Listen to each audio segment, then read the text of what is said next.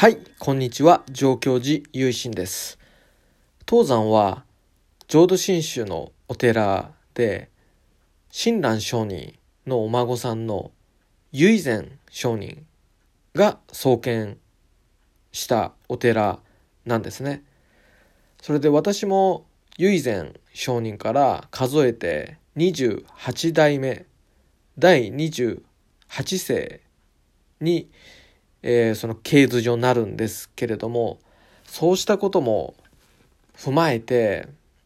ずっと考えていることがあるんですね。それはもう全然想像というか、そんな感じの段階で全然現実的なプランというのはないんですけれども、唯善上人を検証、まあ、お敬いになるといいますか、まあ、自分のご先祖様ということもありますし、親鸞上人のお孫さんとして僧侶として懸命に生きられた人々を供敬していたということを踏まえて、唯善堂というような、まあ、お堂を建てられたらいいなというふうに思ってるんですよね。で、ずっとまあこういうことは思ってて、まあ、お金の問題とかもちろんありますし、全然何も計画というかそういったものはないんですけども、心の中でずっとそういう気持ちはあるということをちょっとお話ししてみようかなと思いました。やっぱりこう何々堂といいますか、そういう参拝なさっていただいた方がこう分かりやすい形で何かこう伝えられる、そういったものがある、シンボルとしてのものがあるといいのかなっていうふうには思っておりますね。まあでもそういういろいろ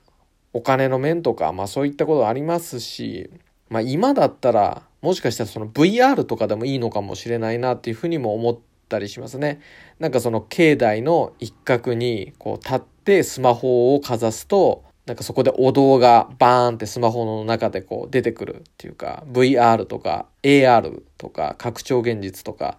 まあ、そういう機能を使ってなんか楽しめたら、それはそれで面白いのかなっていうふうにも思いますよね。なんか本堂とかこうスマホでかざしたら阿弥陀様がこう現れておるとか、なんかそういったこととか、あと僕お寺のマスコットでアカモっていうウサギのキャラクターを作ったんですけども、そういったキャラクターがこう飛び出して跳ねて、なんかこう可愛げにしてるとかっていうのが、もし技術的とかに可能だったらそういうことをやっても面白そうですよね。もちろんそれもお金がかかるわけで、なかなかおいそれとすぐ実行とかできないんですけども、なんかこうアイディアとして唯善堂だったり、そういったスマホのアイディアだったりっていうことを、まあ、ちょっとメモ代わりというわけでもないんですけども、お話ししてみようかなというふうに今日は思いました。まあ、そんなこんなで、えー、ちょっと今回は思いついたことっていうのを話ししてみようかなということでした。僕もそのいろんなお寺さんとか今まで行かせていただいて、そしてやっぱりお堂とか